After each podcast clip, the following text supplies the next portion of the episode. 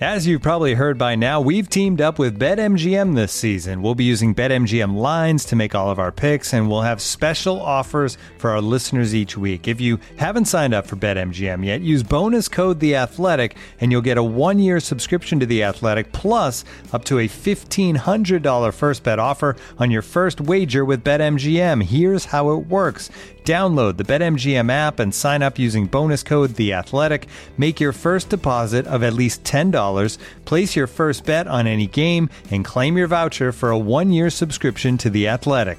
See BetMGM.com for terms. U.S. promotional offers not available in D.C., Mississippi, New York, Nevada, Ontario, or Puerto Rico. Gambling problem? Call 1-800-GAMBLER. Available in the U.S. Call 877-8-HOPE-NY or text HOPE-NY 467-369 in New York. Call 1-800-NEXT-STEP in Arizona. 1-800-327-5050 in Massachusetts. 1-800-BETS-OFF in Iowa. 1-800-270-7117 for confidential help in Michigan. 1-800-981-0023 in Puerto Rico. First bet offer for new customers only in partnership with Kansas Crossing Casino and Hotel.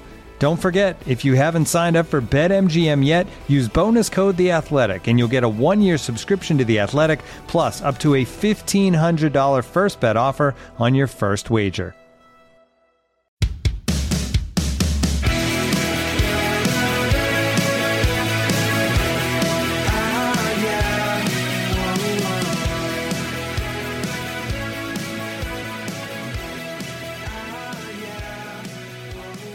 Welcome to the Audible presented by Trader Joe's. I'm Stewart Mandel, joined as always by Bruce Feldman, who is on location in Seattle. Bruce, how the Huskies look? Big. They look very big. I went over to practice the other day with my colleague Brock Huard, and he said, and I would trust his word as much as anybody on this because he obviously played here, played there, and grew up around the program. He said this is the biggest Washington team he's ever seen, and you see that in the lines. You certainly see that on the defensive line. And you know what? They have, they have a huge quarterback, at least a tall one. I don't know if he's he's not as big as Justin Herbert, but he's tall. In Jacob Eason, we'll see how good he is. I got to say at this point, the jury is definitely still out between him and Jake Haener, who's the guy who's more experienced and has more time in the system. But one of them was a five-star high school recruit, the other one wasn't, and that's why there's a lot of hype around the former Georgia quarterback. Yeah, you know, actually, let me follow that up by if people have been reading the Athletic this week, they see that you and me and Andy Staples have been doing our group text threads, our predictions for each conference. We give our predicted standings, then we have a little bit of a exchange. I'll let people in on a little secret. It's not actually uh, it has not actually been a text thread. It's been an email thread. Meant well, it's been be a like, text thread at some point to say, "Hey, is somebody is somebody answer somebody your email right now?" yeah, yeah. It's been a little bit like when you get stuck in a fantasy draft where the person's taking too long. There have been moments when everybody got really active and I fell behind, and there's been moments when I've just been waiting and waiting and waiting. But we happen to be recording on the day the Pac 12 went, went up, and there's a little bit of a split. Andy and I have Oregon winning the division, you have Washington winning the Pac 12 North.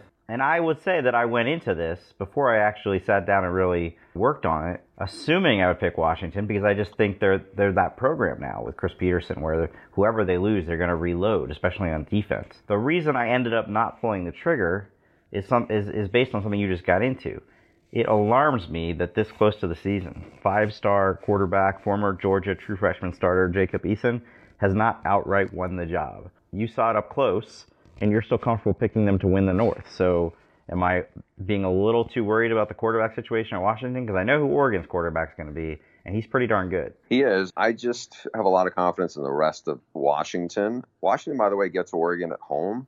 And I think I have more confidence in Washington navigating its Pac 12 schedule than I do Oregon. Last year, Oregon struggled. They weren't that sharp when they played on the road. And I don't, you know, they have some tough games on the road. I still think they're really good. And I think it's close. I have a question for you. This is an interesting juxtaposition here. So I get the feeling that in your mind, and if you could honestly do this, if you could take me back to what you thought about your expectations between Jacob Eason and Justin Fields around January 1st of 2019, meaning not going into the spring. But did you, did you think they were about similar caliber?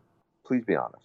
So you're saying Justin Fields after his freshman season at Georgia? I'm, I'm thinking about like before before spring football or even at spring football. Did you think Justin Fields and Jacob Eason were? What was your expectations? Was it similar? And they're both five star, heavily hyped quarterback recruits who started their careers at Georgia and then transferred. I think my expectations were a little bit higher for Justin Fields just because maybe recency bias uh, and the fact that he's a dual threat guy.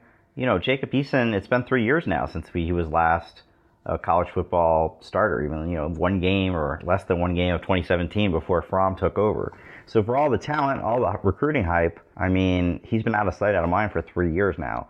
We didn't see much of Justin Fields last year, but we did see him. But I guess I've soured a little bit on both of them. Now you haven't soured at all on Justin Fields. No, and I, I think he'll like... be a star at some point. I just don't know if he will be quickly enough for Ohio that Ohio State needs him to be this year. I feel like two things. One, I feel like it's unfortunate. I think you read too much into what you saw in a spring game with Justin Fields. I feel like, and look, I could be proven wrong to this, but I, my feeling on from talking to a lot of people who had seen them, you know, in the recruiting process and everything is I think Justin Fields will prove to be a five star quarterback. I am skeptical that Jacob Eason will look like one. I think Jacob Eason has a strong arm. Jacob Eason is six five, six six, but I don't think he will end up having a career of what we think of a five star quarterback will be in college. Do you think there's That's, any possibility he won't win the job? I think there's a chance he won't win the job. The guy's competing against, well, some people look at him and think he's a walk on because he's not that big, but he's pretty good and he knows the system. And the thing is, with that system, it's an interesting kind of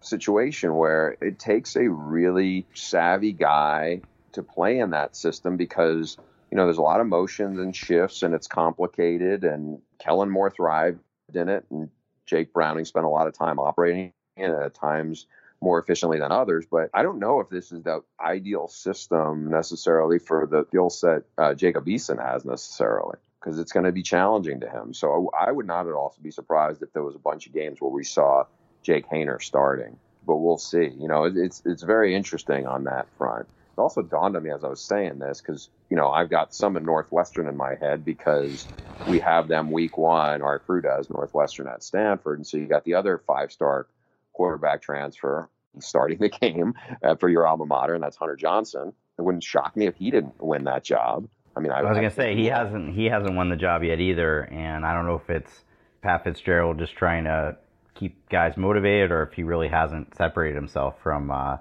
T.J. Green, Trent Green's son, who was the only I think the only guy left there who had any experience, and it wasn't very much. So yeah, he uh, did play last year in the opener when uh, Thorson was still coming off the knee injury, or really coming off. Yeah, the knee against uh, I thought he played. Yeah, he played reasonably well. I thought. At least that's my memory of it. But you know, thinking about that, I've had this stat in my head, and, I, and I've kind of omitted Justin Fields for God knows what reason, but.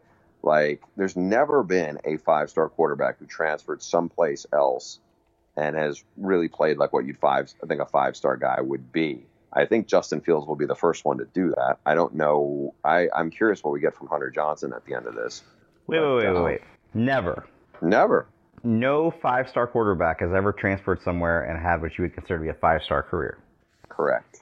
Hmm. I, I would say, and look, if if one of our listeners can find one that played like a, you know, when I say five star guy, I think that is like a first round talent. It's not like oh he had you know Jeff Driskel did a nice job at Louisiana Tech, but I would not call that five star. Would Troy Aikman have been a five star coming out of high school? Yes, I would think so, but I don't know what. but the fact that I have to go back that far is a pretty telling thing. Back to the podcast in a second, but Bruce, it's fantasy football time. I was going to draft Antonio Brown. I'm not so sure to do that. You should draft Saquon. We're going to talk about our sponsor, Draft. It's fantasy football app where you can win $3.5 million in real money. And yes, Saquon, number one player listed on there. What draft is, it's a season long league with no management. You just set the lineup and forget it. No salary caps, no trades. Do you have to babysit this thing? No waiver wire. You don't have to babysit it at all. In fact, you don't even have to set your lineup. Your best players get automatically started, and you'll get the best score every week, guaranteed. You just do the draft, and 16 weeks later, bam, you're a millionaire. Doesn't get any easier than that. So, for a limited time only, you can get free entry into the Best Ball Championship when you make your first deposit. But you have to use our promo code AUDIBLE. That's right, free shot at $1 million just by using promo code AUDIBLE when you make your first deposit on draft. Just search draft in the App Store. Go to draft.com and play free with promo code AUDIBLE. I was going to save this for later, but since you brought that stat up, it's very relevant to uh, one of the mailbag questions we got. So let's just bring that up right now. Justin Barrow from Charlotte. This is off the news this week that Miami has named its starting quarterback for the Florida game, and it is not the guy a lot of people assumed it would be. It's redshirt freshman Jarren Williams. So, Justin, Stu, and Bruce, correct me if I'm wrong, but I thought I remember one of you making the point a few years ago that players who decommit from two or more schools during their recruitment almost never pan out. Miami's Tate Martell fell into this category and has since transferred from Ohio State to Miami, where he did not win the starting job. As I'm writing this, there are reports that he no showed at practice after losing the starting job. He did not go to practice, but he was back the day after that. And it would not surprise me if he transferred again. Is Martell simply a quarterback who got too much praise at an early age, or is he as much of a diva as some may perceive him to be? Do you ever see him winning a D1 starting job? I don't think was he. I think he was a four star, right? But he was he was a four star guy. Yeah, you know, he was ranked top hundred overall player. It's very hard, by the way. I mean, Kyler Murray notwithstanding, it's very hard for a guy who's five ten quarterback to be a five star. Wait, there you go. Kyler Murray, five star transfer and won the Heisman. Ooh, good one. Let me see. I think you're right, Stu. You just you just like solved our re- our readership from our listenership from going, you idiot. You All right. I'll look that up to confirm that he was a five star while you talk about Tate Martell. Uh, no, he was a five star. I know he, he was. Okay. Yeah. So never, never until last year. Wow. All right. So maybe the tide is turning. Interesting. So there we go. Uh, so what was the question about uh, Tate Martell though? Basically, was he hyped up too much? Got too much praise at an early age? Is he? You know, I think. Look, when he when this news came out this week, and this is pretty telling, right? When the Jarren Williams news came out, Tate Martell was trending on Twitter, even though it wasn't him that won the job. It was, you know, he's be, become sort of a villain dating back to his days as a recruit. And so, and I think this is, while he may have brought some of this upon himself, I still think it's unfair to be so harsh toward a college kid. But uh, yeah, there was a lot of people gloating slash mocking Tate Martell because he transferred and still didn't win the starting job. I mean, look, I know some of the recruiting guys. When I say recruiting guys, I mean people in the recruiting business who work for the 247s and and rivals, or at least I think it's a bunch of 247 guys in this case I know, who all speak very highly of Tate Martell and the way he treated people, at least around them. But I do think there's, you know, he is was pretty high profile or has been on social media. He made some sub tweets at times that definitely have certainly riled up a lot of Ohio State fans and riled up some other fans. And it's not shocking that there was blowback at this point.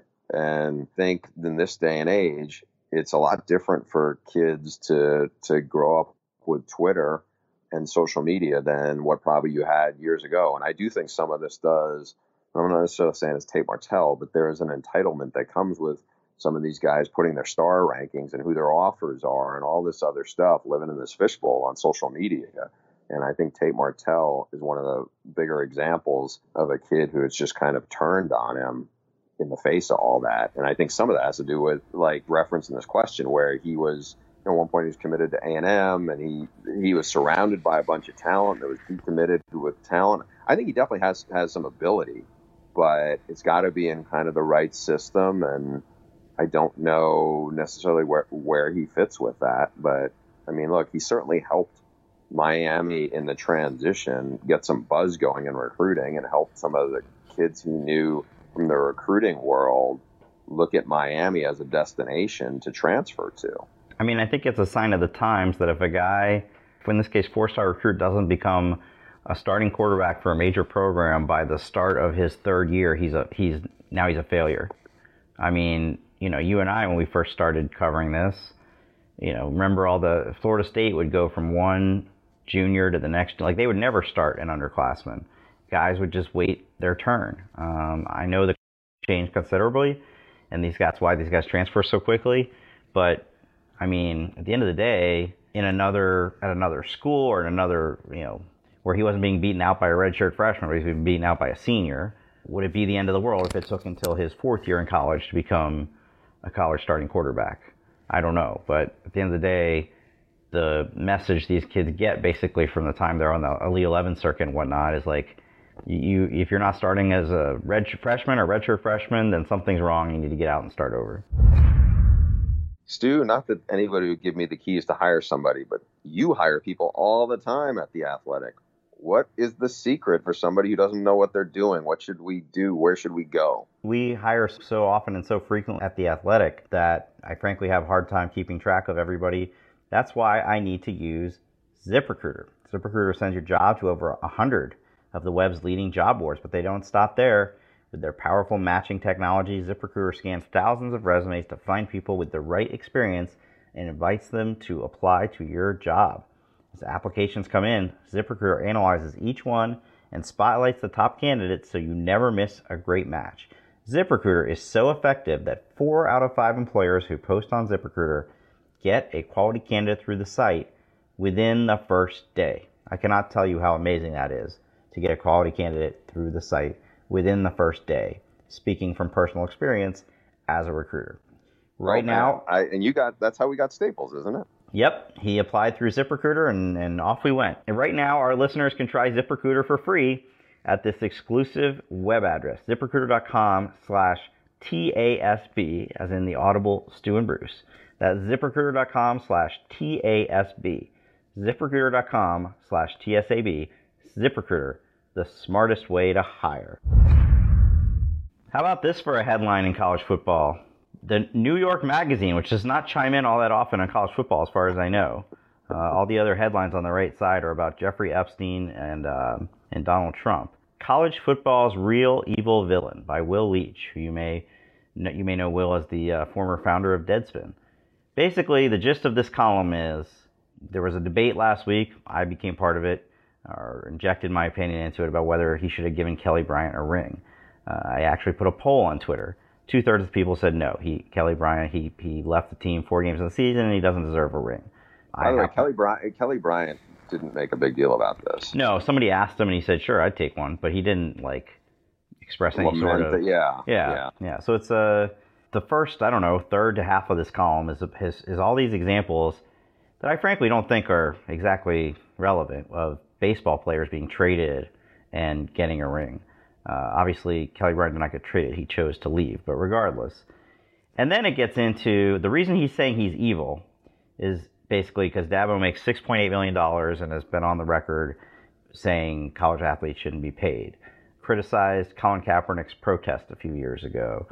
Referred to himself, I know this was a story on Finebaum for a couple of days, referred to himself as Osama bin Dabo. It's just like one link after another after another to all these things, all of which come to the conclusion that Nick Saban is considered more like the evil character in college football, right? Dabo is the fun-loving, bring your own guts guy, but that really Dabo is the evil villain in all this. So, thoughts? First of all, I, I would take issue with the word evil here. I think evil is something on a level that is just not appropriate here. For you can take issue individually with some of the, some of these points about Dabo, either misspeaking at a time or I don't, you know, the Kelly Bryant issue. I don't see as something to rail against him over. I get where he's coming from. Look, I, I can see both both angles of that. Yeah, I happen to be on the go ahead, throw him a bone, give him a ring camp, but I fully concede that you know there's two sides to that, and it's not it's not blatant that it, he necessarily should be getting one. Will certainly thinks so. Yeah, I mean, I, I don't think to me, I, I mean, I probably met Will Leitch 12 years ago, so I can't say I know him. I mean, I've met him once, but I'm not. This to me seems especially hot takey at, the point where, like, you're just kind of like, okay, he's calling him evil, he's going over this, and I don't know. I, I just think it's it's Well, I thought it was much- pretty telling that it's link after link.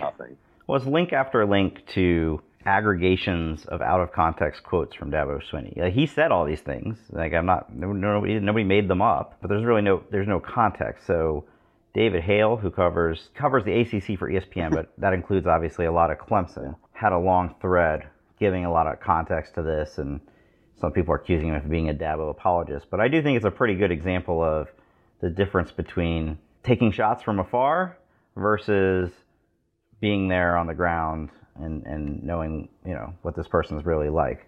He put a lot of great. In fact, he gave a lot of stuff about the Kelly Bryant situation I didn't even realize. So about kind of the circumstances of his departure. The only thing that I'd be willing to concede a little bit is something that you know I I called Steve Spurrier on this a few years ago. I do think that the coach who is media friendly and jokes around a lot and his practices are mostly open, tends to get more of a free pass than others. And so some of these things that he mentions in here, if some other co- if Nick Saban had said them, if Jim Harbaugh had said them, people probably would have teed off on them. Dabo probably does get a little bit more leeway because of his relationship with the media. Is that right? No, but I'm conceding that that probably does happen. I would say also that people probably have a feeling of a better understanding of him. You know, I, I would say what, what you're saying is probably true, but I think some of that goes in with, I do think approachability and accessibility. I mean, I don't know. I'm sure there are some people who, I don't know of anybody in the coaching profession who thinks Dabo Swinney is evil. Of you know people within the business. I know there's a few people who think there are a couple of coaches who fit into that category. I've never heard that about Dabo Swinney. Though. I also uh, think coaches are very aware of, of who in their profession they think is genuine and who they think is a phony. You know, who is whose public image is not necessarily who he really is behind the scenes. And I've never heard anybody suggest that about Dabo. Yeah, again, I also, to me, like, I, I guess I just struck by that four letter word evil as I take it very, you know, like literally is this person is so reprehensible. And I just don't think the things that are listed there would Dabo fit into that at all. And that's why I feel like it's just, it's, it felt like a, you know, the ultimate hot take. And it was just kind of a head scratcher. And I don't know. I think we probably wasted, wasted too much time kind of kind of, uh, you know, giving it oxygen. Yeah, I mean, I would guess. I would guess. And I, I, look, if our listeners are this way, maybe it's Jason Gorlewski or something, because I, I, think he's a. I thought he's a South Carolina native, but I would be surprised. I'm sure there are South Carolina fans who don't like Dabo because you know what? He coaches the arch rival and he's leading them to national titles and everything. I would be surprised. I could be wrong, but if there were South Carolina Gamecock fans who see him as evil and really could have a justification of that. Evil? No. But I would imagine most South Carolina fans don't like Dabo Swinney. No, they probably think it's over the top and some of the stuff, you know, yeah. what it seems. I get it. But I, I'm just saying. The South Carolina fans listening right now are going to call us out for their favorite thing to latch onto is Ostarine.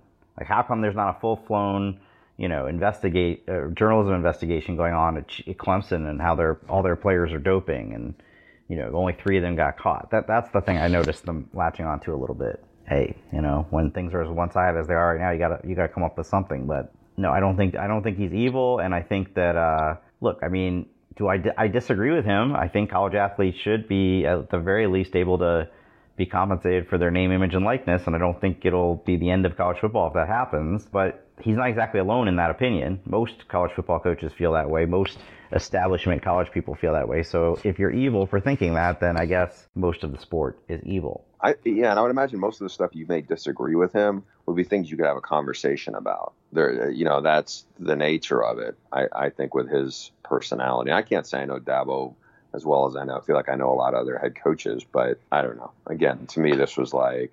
Have you been to Clemson's facility? I have not. No, I have not. Everything's changed in like what the last three. Yeah, years. you got to get. You're like the last member of the media who hasn't gone down the slide. you got to go get your requisite Instagram video of you going down the slide. Let's head to the mailbag. We got some good questions this week. As always, you can send your emails to theaudiblepod at gmail.com. Our first one is a very interesting one from Jason Chambers. Bruce and Stu, what in your mind is a more difficult jump for college teams to make? Going from eight to nine wins to a great program, or going from a great program to winning a national championship. Great programs trying to win a national championship right now Washington, Penn State, Oklahoma, and Georgia. Good programs trying to be great Utah, Texas A&M, Oregon, Wisconsin, Iowa State. I'm not sure I'd put Iowa State in the same category as the other four just yet, but. By the I, way, I'm guessing this isn't the Jason Chambers, right? If it is, uh, I'd be I'd be very surprised. Okay, so I think it's harder to go from great to national champion. What do you think? I would agree with that. Look, I mean, the examples that, that he led there, right there, are to me, it, it's this word. Maybe it's from very good programs to win a national title. I don't think you're great until you win the title. You know, you don't think Oklahoma football, and he's not talking about all time. Clearly, no, he's no. talking about like the current regime. You don't think Oklahoma is has a great program right now? I think you're. I, I think let's save the word great. I mean, I think we overuse it too much. Let's save it for when you win a national title. Well, in that in that case, there are only two great programs in the sport right now, huh? Correct. Okay. What? what how? Do, I mean, Ohio State 2014 is that recent enough? I guess they got a new coach now. Yeah, they got to prove coach. themselves all let's, over. But let's say semantics wise, I think you know I don't want to throw the word great around too much. So It is really, really hard to win a national title. I, I don't think, in fact, it's almost unfortunate that we use that as the barometer for, you know, like Mark Richt never won a national title at Georgia. And so therefore, he's not held in the same regard as Les Miles. Les Miles, right? Exactly. Mac good, Brown. good, good analogy. Mack Brown. But I mean, he had a heck of a tenure there, and he had one team. Uh, you know, early on there, I guess it would have been oh, you know, David Pollack, David Green. They went 13 and one. You know, in other years in the BCS, that won you the national title. It just so happened that that year, uh, Ohio State and Miami were undefeated. So now we have four teams now, so maybe that is going to happen. Like some, an example like that might be less rel- less likely to happen now, but it's still awfully hard to crack that top four, much less get to the end and win it. Now, Here's, whereas here's how I think a large number of programs have it in them to go from seven and five to ten and two. Well, here's how I, I figured you would go approach this. I'm not disagreeing if this is going to be the, the premise you're going to adopt. So we had this conversation several times. We had it last year, most notably with, with one of the teams on here, Wisconsin. And it was had they recruited at a high enough level to win national titles, you can be, I think, you can be a playoff team without having without having classes that average in the top ten you can, but can you win a national title there? I mean, Clemson, I think you know was a quirk where I think they were 12th, right? The way we did the math last year Yeah. from two four seven rankings, but by and large, it is hard to do it without without that. Now you can be really really good without it. I'm convinced, you know, through development and everything and and whatnot. But I think that's the part where it's the where it's the interesting threshold that you have to cross. I mean, in my time covering the sport, there have only been two programs that completely changed from being irrelevant to national championship program LSU and Clemson, right? Everybody else is kind of the usual suspects. But think about how many schools have gone from bad to very good during that time, even if it wasn't permanent, you know. Baylor had its moment in the sun. Uh, Wake Forest went to an Orange Bowl. What's what's know. the period you're talking about, by the way, on this? Are you saying from like 2000 to now, or are you saying from like the the mid 90s? I'm saying from you know I started covering it in '99, so from from there forward. Okay, so Utah definitely would fit in that category, right? Utah definitely is a is a school that went from irrelevant to, to very good. I mean, I, I was gonna say great, but apparently I'm not allowed to use that. So No, from there, they went from irrelevant to very good. Uh, TCU went from irrelevant to very good. Boise State, Oregon. Uh, I'm old enough to remember when Oregon wasn't a factor. Lots of schools have done this, but only two, LSU and Clemson, have become national championship programs during that time. Yeah, LSU sleeping giant, Clemson, you know, had won a national title before, certainly too. So at LSU, but it was in the 50s. Yeah, yeah. I don't know. I mean, LSU you would think would set up similarly to A and M, which I see A and M on this list, but A and M had one really, really great year in recent history. Yes, Um, and again, they're they're all, they're going to though remain the they're they're not. It's hard to call them a sleeping giant when they're paying their coach seventy five million dollars. They're uh, you know, their their spending and the fan support and everything is is national championship level, but they have yet to actually show they can do that on the field. Uh, our friend James Birdsong, frequent Audible emailer. Hey Bruce and Stu, I'm so surprised that Auburn, Oregon is taking a back burner with tickets going for just $50 each online. I would say the fan bases might feel the same way. I really feel like the game is going to have big implications on the season. To me, Mario Cristobal has the second year coach vibe going for him with the amount of talent he's got on both sides of the ball.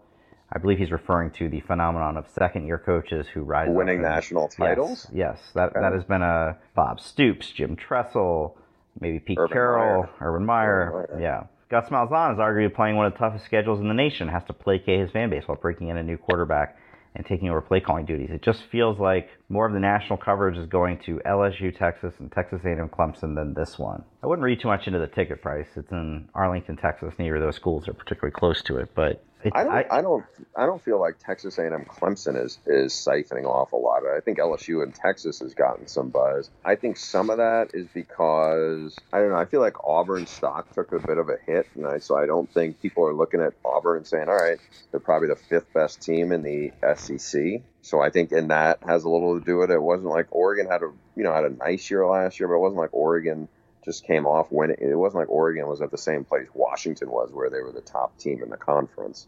So I feel like, to me, it's the most intriguing matchup of Week One. I don't know if it's got the national intrigue that LSU and Texas have at this point, but I would definitely put it above Texas A&M Clemson, just because I do think there's an element of I, I think most people expect Clemson to win that game against A&M, and I feel like if Oregon wins that, man, there's going to be a lot of people on the in the Pac-12 beating their chests that here we come.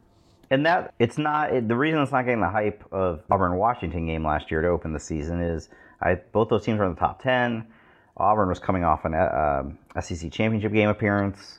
You know, this year Auburn's coming off a disappointing season, and, and Oregon, you know, is getting attention, but they were nine and four last year. We both were there the last time they played a football game and scored seven points. So you know, I think there's a little bit of buy-in required. But I will say there are some. There are. I agree with him that there are big stakes. It's very big for the Pac-12.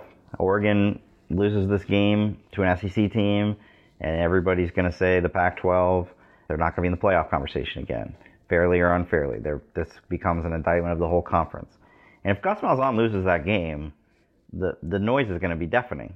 Uh, even though I don't think it would be a you know embarrassing loss, especially if he's going to be starting a freshman quarterback but there's already a segment of the fan base that's ready to, to pounce.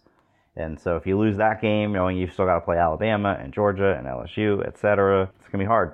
Yes, I would. Uh, I would agree with you. All right, Stu. The next question is from Joel in Fort Collins. Hey, Stu and Bruce. I recently had some fun paging through an old Clemson media guy from the 90s the athletic department was very proud of their newfangled thing called a website it hmm. was introducing. And one thing stood out to me. The guide noted that at the end of the upcoming season, the Gator Bowl would have the number one pick of the ACC teams after the BCS, while the Peach Bowl would get the number three pick. Now, two decades later, the Peach Bowl is in the playoff rotation, while the Gator Bowl has slid way down the pecking order. My question is about the behind the scenes work of running a bowl game. How do the bowl committees work to position themselves relative to the competition? Where does their money come from? And why has the Peach Bowl done so much better for itself than the other mid level bowls? It's a good question. It is a good question. Uh, right up my alley. Bowl. You are working on bowl projections, projections preseason bowl projections right now. Yes. Uh, and by the way, I do remember when the Gator Bowl was where the, the number two uh, ACC team would go. I, I didn't I'd be curious which was the one between the Gator and the Peach Bowl. That I don't remember. I mean, I think the, the single biggest thing the Peach Bowl has had going for it for the last 20 years is Chick fil A. You know, you look at some of these other bowls, they struggle to get a sponsor or keep a sponsor, but Chick fil A has been uh, behind them. I have no idea how much they pay them, but it's a lot. In terms of how they got into the playoff rotation, you know, it happened to coincide nicely with when the new stadium was going to open there, you know, a couple years after the playoff launched and the Gator Bowl, you know, Jacksonville, I think, was probably considered a more desirable destination 20 years ago than it is now. You know, I, I don't know how old that stadium is. It's probably not that old in the grand scheme of things, but obviously it's not Mercedes Benz Stadium. They've had trouble with attendance. You know, it's it's kind of a uh, remnant of the old bowl system, whereas the Peach Bowl feels like it's uh, more on the foreline, uh, forefront of, of this generation of bowls. But yeah, I mean, where do they get their money? Ticket sales, sponsorship, uh, and in some cases, who's organizing it? You know, and in the, I know there's that great sports commission in Atlanta. They probably put a lot of money behind it. I don't know, frankly, where the Gator Bowl's funding comes from, but at the end of the day, that the conferences are picking who which schools they want to go to or which bowls they want to send their schools to based on who's going to pay them the most money. Simple as that. So so however you want to come up with that money that's on the uh, the city and the bowl committee.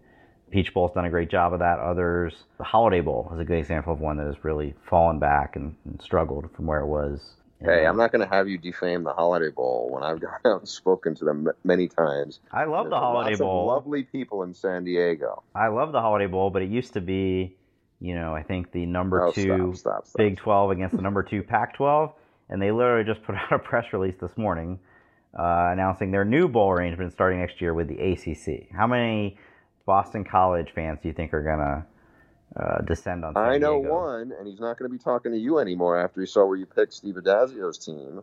Yes, I would imagine that's true if he can coordinate that with his Monday night football schedule. I don't know. I think uh, they lost. They had the Big Ten, and they lost the Big Ten. They filled in the AC, they put the ACC in there, but that's uh, that, that's a tall order. Um, this is a fun one from Matt. By the way, so just to button this up, the Gator Bowl Stadium was opened up in 1928. It was demolished in 1994, and then they got it going again under, I guess it's TIAA Bank Field for the Jaguars. So I guess that's about 20 years ago now. and sadly, 20-year-old stadiums are now considered old. Yes. Okay, go ahead. Next question. Matt from Los Angeles. Ohio State is 14 and 1 against Michigan since 2004. With their new coach, what do you think the split will be on the game over the next 15 years? This is a rivalry, by the way, that tends to swing wildly from one direction to the next. In the 90s, it was, the whole storyline was that Ohio State couldn't beat Michigan. It, it John Cooper could not beat Michigan. And now in this century, it's that Michigan can't beat Ohio State. You know, I think Ohio State is positioned pretty well to to extend what Urban Meyer did. I don't think they're going 14 and one again. I just think it's hard to keep to keep that level of dominance. It's Michigan. It's not like you know. Remember when Notre Dame had that humongous run over Navy, or when Florida had it over Kentucky? I mean, you're, those schools were operating football at a different level. I really don't think Ohio State is operating its football system at a radically different level than Michigan. But everything I've heard with Ryan Day, and I, I think this speaks to, I just had a story earlier this week about some of these rising assistant coaches, and two of the guys are guys that are on his staff. One was a guy he brought in, Jeff Hafley. The other one is Brian Hartline, who's proven to be quite the upgrade from Zach Smith. And I think what you've seen is just from talking to people there, it's just very, everything is running very smoothly. And I think what you seem feel like is a program that had quite a bit of drama last year. Some of it, quite honestly, was self inflicted with Urban Meyer and everything, and some of it was just it was hovering around the program from it just felt like it was around it for a while, you know, with his health issues and everything else. I think that they're in a different place right now, and they you you see a lot of you know they're recruiting really well. I think they have a lot of momentum. So I don't think it's going to flip the other way, but I do think this is a this is the year Michigan. I think I mean, this is a hunch is gonna is gonna finally Jim Harbaugh is finally going to beat the arch rival, but I don't think it's going to mean that they're going Michigan's now going to go on a run where they're going to win like six of the next seven. So what's your number? What's your 15 year record? First of all, I don't, I don't know if I would expect Ryan Day to be there 15. I wouldn't expect either coach to be there in 15 years. No, I'm not sure. I would expect Jim Harbaugh to be there five years from now. Uh, I suspect Ryan Day will probably be in the NFL at some point in the next 15 years. I don't know that for any fact or anything like that, but I just think at some point I could see him there. I'm going to give a cop out answer and say it'll be it'll be uh, eight to seven. Eight to seven, who? Uh, I will say Michigan. Wow, I was not expecting that. Michigan is going to win eight of the next 15. Sure.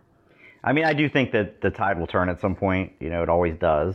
Um, whether give me your predictions. Give me your predictions ten years from now. Who are the head coaches of these two teams? Oh come on! How would I? How would you possibly predict that? okay. Craig Krenzel and I have no. Craig idea. Krenzel's probably like the head of surgery at some big hospital by then. so probably Um, isn't helpful. I know. I was trying to think of a recent. AJ Hawk, Ohio State coach AJ Hawk. I think AJ Hawk's going to be in the media at that point. I don't. I don't think he's going to be there. Maybe. I, I though. think it'll it'll You should say it's Brian Hartline. Say, Brian Hartline. There you go. And uh, Michigan coach Mike Hart. That could happen. Yeah, that's you know what? That's a bold pick. He's Hopefully, we'll still have a podcast. working his way up the coaching then. And better profession. Quality. Now, if that is to happen, I really, really hope Mark Dantonio is still the Michigan State coach. I will predict that's not going to. That would be that would be epic to have the little brother guy, the the, the guy, the source of the little brother quote being the the opposing coach now. Look, there's Uh, a there's a lot of people. In, I mean, since you brought up, there's a, quite a few people who seem to think wouldn't shock them if Mark Dantonio decided to retire after this year. I don't know if that's whoa, happen. Yeah, Bruce, The way- drop, there's a, dropping uh, the dropping the nugget there with the four- forty minutes into the podcast. That's almost sure to get picked up somewhere. No. Why do you think- why do they think that? There's a part of his contract I think that goes. We're talking about a, you know, an- I don't know. I mean, it wouldn't it wouldn't shock me if if there was a new head coach there not too distant future. And this is not one where it's like it would shock me if Lynn Swann was still the AD. It would, you know, like this isn't one where I'm like, okay, this is definitely happening. But I think there are some people who think, much like, look, this is another job. Frank Solich at Ohio, some people think is, is may not be the head coach there past this year either. I don't think this is anything where people inside football are like, oh, this is definitely happening. But I think there's a little chatter about it we actually had a, conversation in that in our Big Ten group text about Michigan State and what to expect from them this year. I think I, I picked them to go eight and four, but you know Dantonio has had these bounce back seasons before where you don't expect much of them and they go t- and they win ten or eleven games.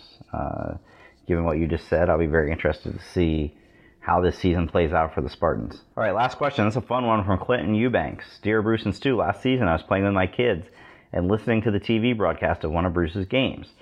The booth threw it to the sideline reporter, and I thought, I'll listen to what Feldman has to say. When he started talking, I thought I must must have misheard what game Bruce said he was doing that Saturday on the previous week's podcast. But when I looked, there was there he was on my screen delivering his report. So I have two questions. Any idea why Bruce sounds so much different on the podcast than on the TV broadcast, and which one best captures how he sounds in person? I'm going to say, and this is no fault of Stu's necessarily, or some fault of Stu's, but more mine than his. Uh, we have really crappy sound quality for the Audible, but that will be getting better soon. Uh, I know we've promised that before, but I, so I think this time it's really happening.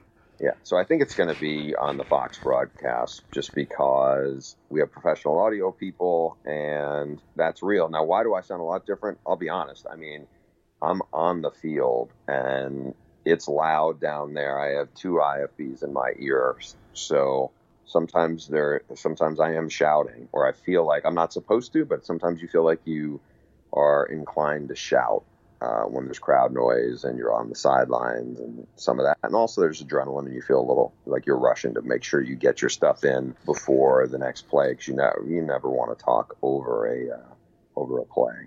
So that's why. Personally, I've never noticed any difference, but if, if he's asking me which one sounds more like you, I think it's got to be the podcast well, you're hearing me through a phone right now. You're not hearing me necessarily like what the what the audible listener usually. Uh, it doesn't sound that different on the podcast. I mean, I was just going to say because of all all the reasons you were just explaining is why I would think you probably don't sound as much like yourself on TV because you're projecting. Having tried to do this myself, you are projecting and you know talking like you you were talking on TV. You're not talking on TV the way you would if you were having sitting here having a conversation with me right now. But the podcast is you having a natural conversation. Yeah, one thing that's definitely different, and this is, you know, I've noticed this is when I'm doing an, my open hit, which is usually about, you know, 30, 40 seconds, and it's usually something you've kind of memorized. There's not like, you're not reading it or anything like that because you're on camera. There's a little bit of kind of, you're doing the calculation in your head because you know you have to, you have to hit the time uh, there's, you know, especially down on the sideline, there is stuff going on around you that you have to be mindful of, plus you're talking into a camera. Whereas this, I don't have notes in front of me or anything. I'm just kind of winging it. And so you're just in your total comfort zone. Whereas, you know, no offense to, but I don't have like a lot of adrenaline going on right now. So I think that's why it's probably this is the way I sound on the phone when I talk to you, as opposed to at a game, I think there is a different level of adrenaline. And it's even different for me, honestly, than if I'm in studio, because in studio is much more of a comfort zone.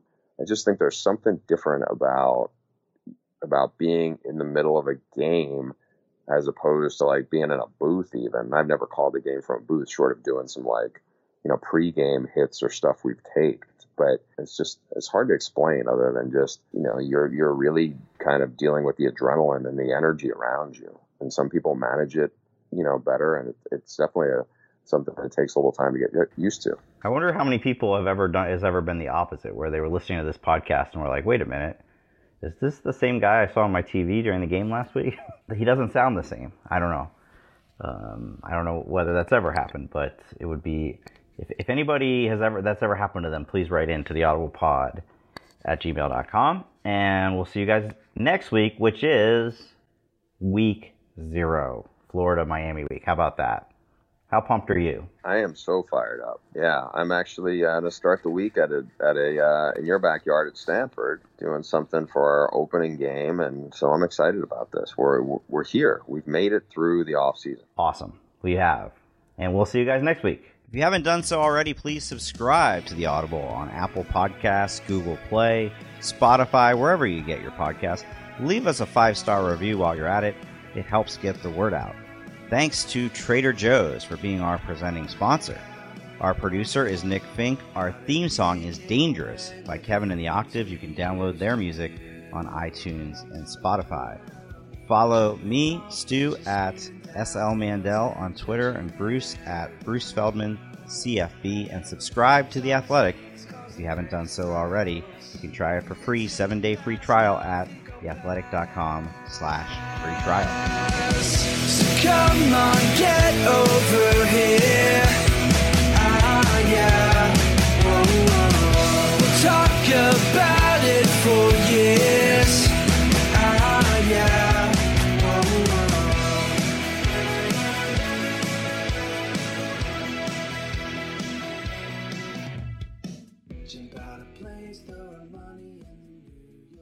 Looking for the best place to buy tickets for any of your favorite teams or sporting events? We've got the spot.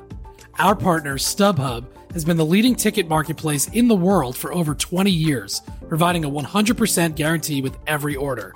From a worldwide selection of live events, the widest choice of tickets, and industry leading partnerships, StubHub has what you need to purchase with confidence. StubHub, an official partner of The Athletic.